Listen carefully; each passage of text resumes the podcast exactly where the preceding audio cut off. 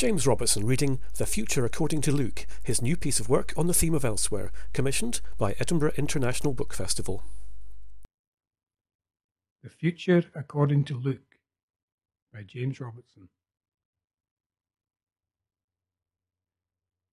Luke stands alone was the worst prophet in the history of the Lakota people.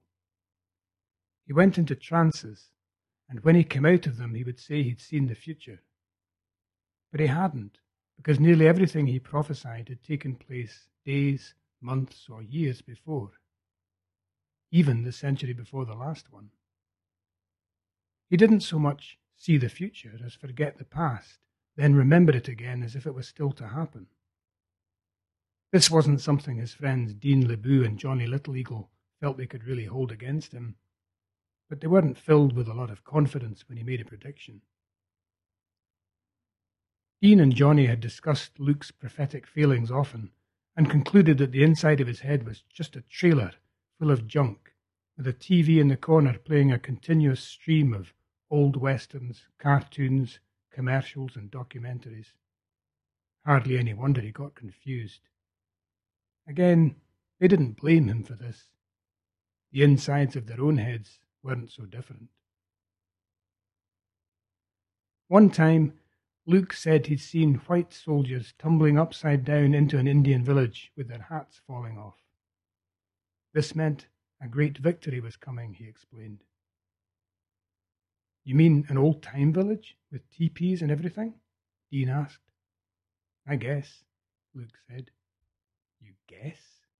Dean said. Johnny said, Didn't Sitting Bull dream something pretty much like that before Little Bighorn? Luke didn't even blink. Yeah, you're right, he did. Man, how about that? Days went by and weeks, and Luke wasn't around. Then one day Dean saw him again.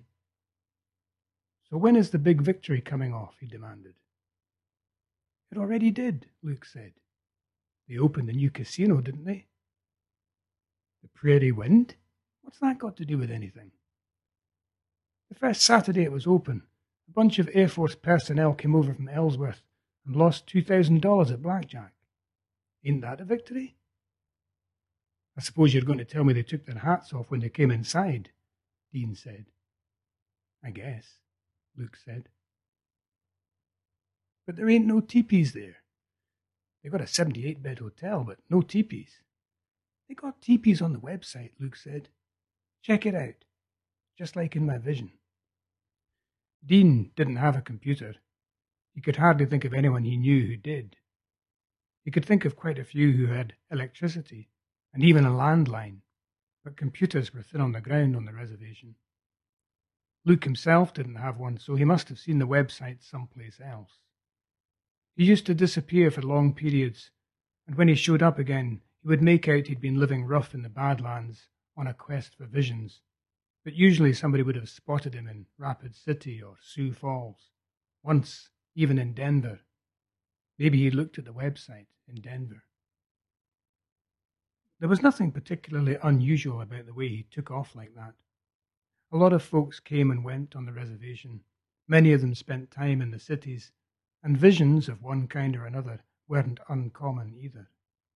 Johnny and Dean had had visions themselves. But these days Dean was trying to avoid them. He wasn't smoking weed or eating magic mushrooms, and although he still liked to drink, he was sticking to Budweiser. He decided drinking vodka or any of those 10% malt liquors was the quickest way to death, and he didn't want to go there yet. As for Johnny, well, Dean didn't know what Johnny wanted. He had a girlfriend who had a baby by another man, and he seemed to like her and the kid, but he didn't spend much time with them. He preferred hanging out with his male friends, getting drunk. A lot of guys were like that, whether or not they had girlfriends. Life was difficult, and drinking made it easier, at least for a while. Maybe that was what Johnny wanted, just for life to be easier. Maybe that was all anybody could want.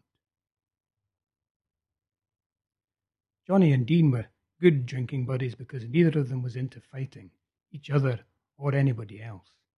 They tried to stay away from guys they knew who got fighting drunk because it hurt too much being punched by them, and it hurt too much having to accept apologies when they sobered up.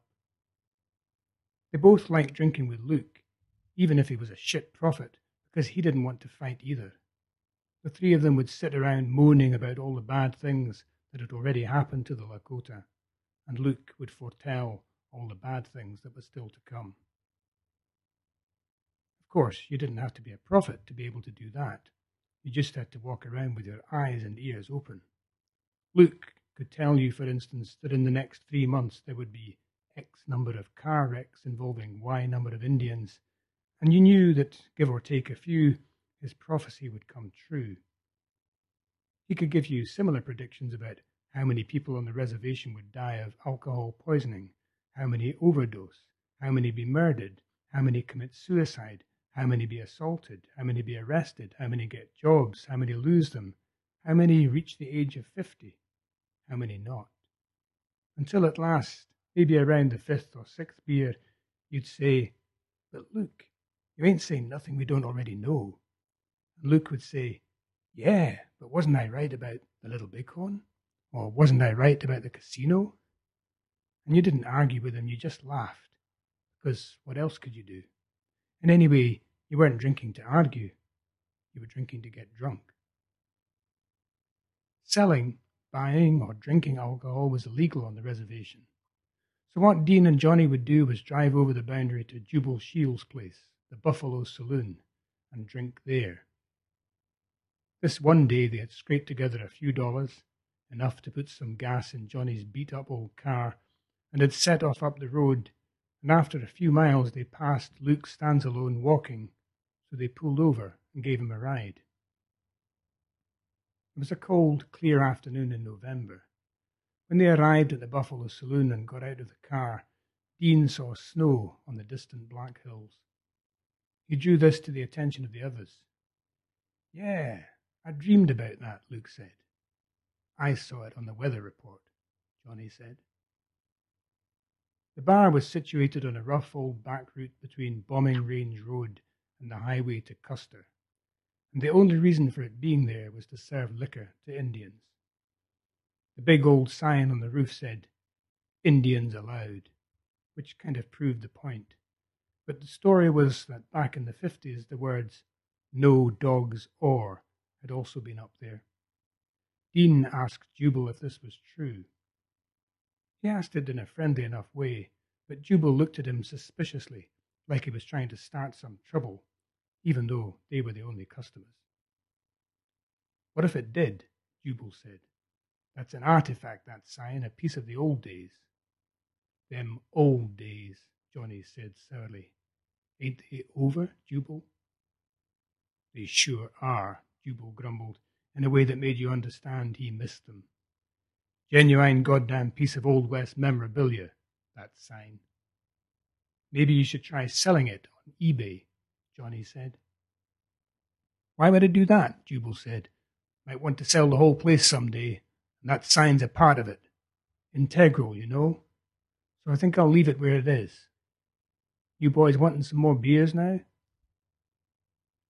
While Jubal was away, Johnny said there could be no greater irony than three Lakota men of warrior age drinking liquor in a white man's bar located midway between a town called Custer and a U.S. Air Force bombing range. And Dean said, Oh, yes, there could. Those same three Indians could be laughing about it. So they laughed about it. And then Jubal came back with the beers and took the money from the pile of dirty dollar bills and quarters in the middle of the table. Jubal was happy for them to drink as much as they liked, but he didn't keep a tab, not for Indians here in the back room. If there were ever any white customers in the front room, maybe tourists heading for Mount Rushmore, he'd have kept a tab for them. But there never were. Dean went to the men's room to take a leak. The walls were painted a deep brick red that was almost brown, and there were darker, menacing stains in several places. There had been an infamous fight at the Buffalo Saloon once, many years ago, before Dean was even born, between some reservation Indians and some outsiders, city Indians.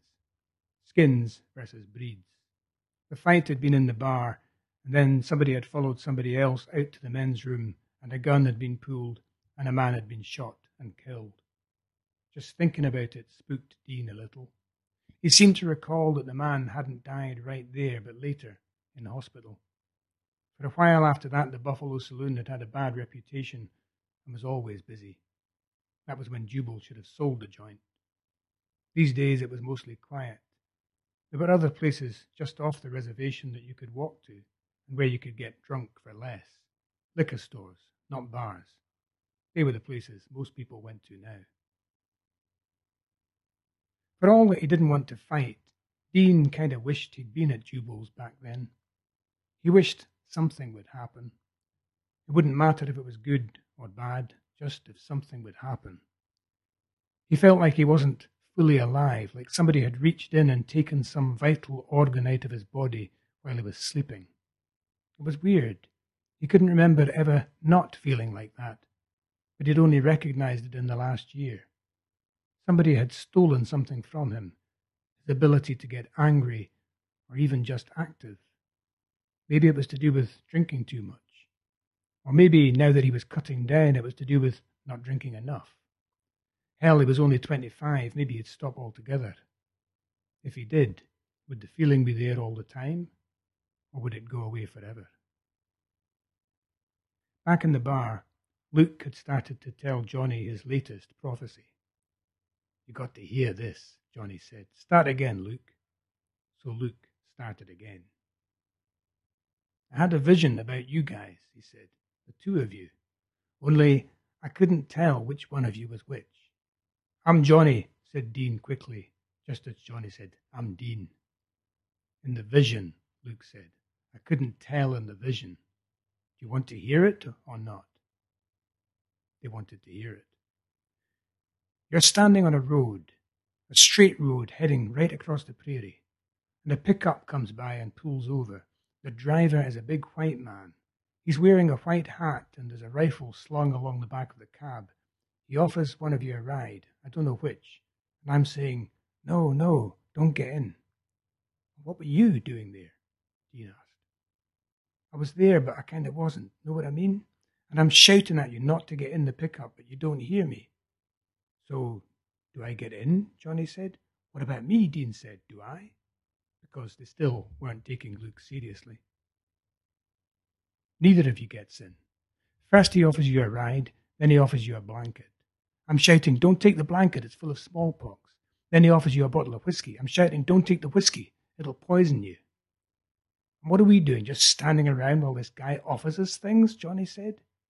Pretty much. It's like I said, I, I couldn't see which one of you he was talking to.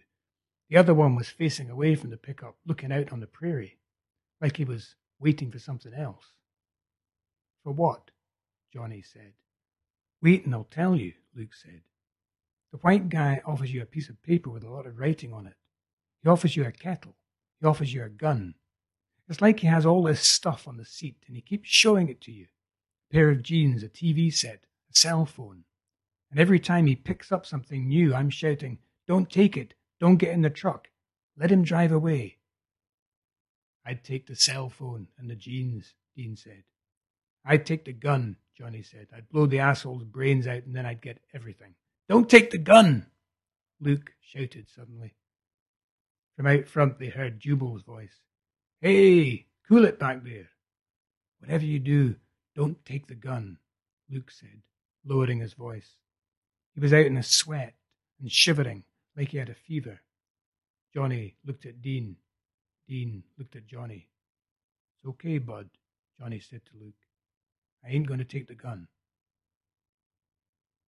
The other one of you, Luke said, is, is still over on the roadside waiting. And now there's someone coming. It's a rider on a horse, an old warrior painted up and wearing a war bonnet and everything. But I could see right through him like he's made of air. He's a ghost. And he stops his horse and looks down at you, and for a long time he doesn't say anything. He doesn't offer you anything because he ain't got nothing to offer. And then he speaks. What does he say? Dean asked, after Luke hasn't spoken for a few seconds. He says, A time is coming. All the ghosts are coming back. The buffalo are coming back. The deer and all the other animals are coming back. Oh, man, Johnny said. Is that it? Is that your prophecy? We had this a thousand times before. But Luke stands alone didn't seem to hear him. Sweat poured off him, and he just kept on talking as if he were the old ghost warrior himself. The uranium is going back into the earth, he said. The garbage is all going back to where it was made. The cars are going, and the missiles, and the pollution. People don't know how to live in harmony with the earth. The Wasichus never knew how, and most Indians have forgotten or been killed for trying to remember. But a time is coming. Don't get in the car with that old man. Don't take any of his gifts. Just wait. Don't forget who you are. Luke stopped, and for a minute nobody said anything. And then Luke wiped his face and said, and he rode off across the prairie. And I looked, and the road wasn't there any more. The pickup was gone, and so was one of you guys, but the other one was still standing, staring out at nothing. Goddamn ghosts, Johnny said. Luke put his head down on the table. It didn't take much to get him drunk, but he looked more exhausted than drunk, as if the vision had taken all his energy out of him. In a minute, he was asleep. Johnny looked at Dean. Dean shrugged. Well, just because he stopped drinking don't mean we got to, Johnny said, and he called on Jubal. Jubal brought them more drink. He jerked a thumb at Luke. You can't sleep in here. Looks like he's doing it fine, Johnny said. Jubal said, I'm saying he can't sleep in here. You can take him out back and he can sleep it off in one of the cars in the yard. Five dollars for the privilege. For that, he even gets a blanket. We'll be going soon, Dean said. Just leave him be, won't you? We're your best customers. We're your only customers, Johnny said, and we ain't going yet. He can't sleep in here, Jubal said. Either you take him out to the yard or you put him on the street, but he can't stay there. It's going to be a cold night, Dean said. He might freeze. He might not wake up again. That's why he gets a blanket, Jubal said. Leave him till we finish these beers, Dean said. Then we'll move him. Jubal retreated, muttering. Johnny said, I'm drunk. Maybe we'll all sleep in one of Jubal's old wrecks. Dean said, Give me your key, man. I'll drive. We'll buy some more beers to take with us and we'll get Luke in the car and we'll drive a little ways and then we'll pull over. We'll have another drink and then if I can't get you to my place, we'll all sleep in the car. That way we'll keep warm. There's snow coming, Johnny. We ain't leaving Luke alone here or anywhere. I didn't say we would, Johnny said. We'll have sweeter dreams in your car than in Jubal's yard. Indian dreams. Johnny put a hand on Luke's back. Do you think he's dreaming about us now? Dean laughed. Yeah, I think maybe he is. I think he's looking out for us, so we got to look out for him. They finished up and then they hauled Luke through the front room of the bar and out to the street, which wasn't much of a street, just a road with a bar alongside it and a sign that said Main Street. Jubal looked like he'd never seen such a thing in his life Indians leaving the Buffalo Saloon in a state of semi sobriety, but he didn't try to persuade them to stay. Maybe he was as tired of it all as they were. Maybe he knew there'd be another party along soon enough. They slung Luke in the back of Johnny's car, and Johnny gave Dean the key and went back in for a six pack. Luke didn't stir. Dean stood in the road, feeling the chill air, watching the snow lined hills fading into the dusk. Far, far off, he thought he saw the lights of an approaching car. Then he didn't, and there was nothing but darkness gathering around him. The door of the Buffalo Saloon slammed, and Johnny staggered over. Hey, Dean, Johnny said. You all right, man? I'm good. You all right? I got some more cans. We're going to be fine. Hey, Dean, what do you see out there? You see something? Dean watched a few moments longer. The sky was clouding up. There were some stars, but they weren't going to last. I don't know, he said. Maybe I do. What do you see? Johnny stood beside him, the brown bag with the cans in it under one arm. He put his other hand on Dean's shoulder to steady himself, and they peered into the night together for a long time, not saying anything, while on the back seat of the car, Luke lay sleeping like a child. More podcasts, videos, and live recordings of author events can be found at www.edbookfest.co.uk.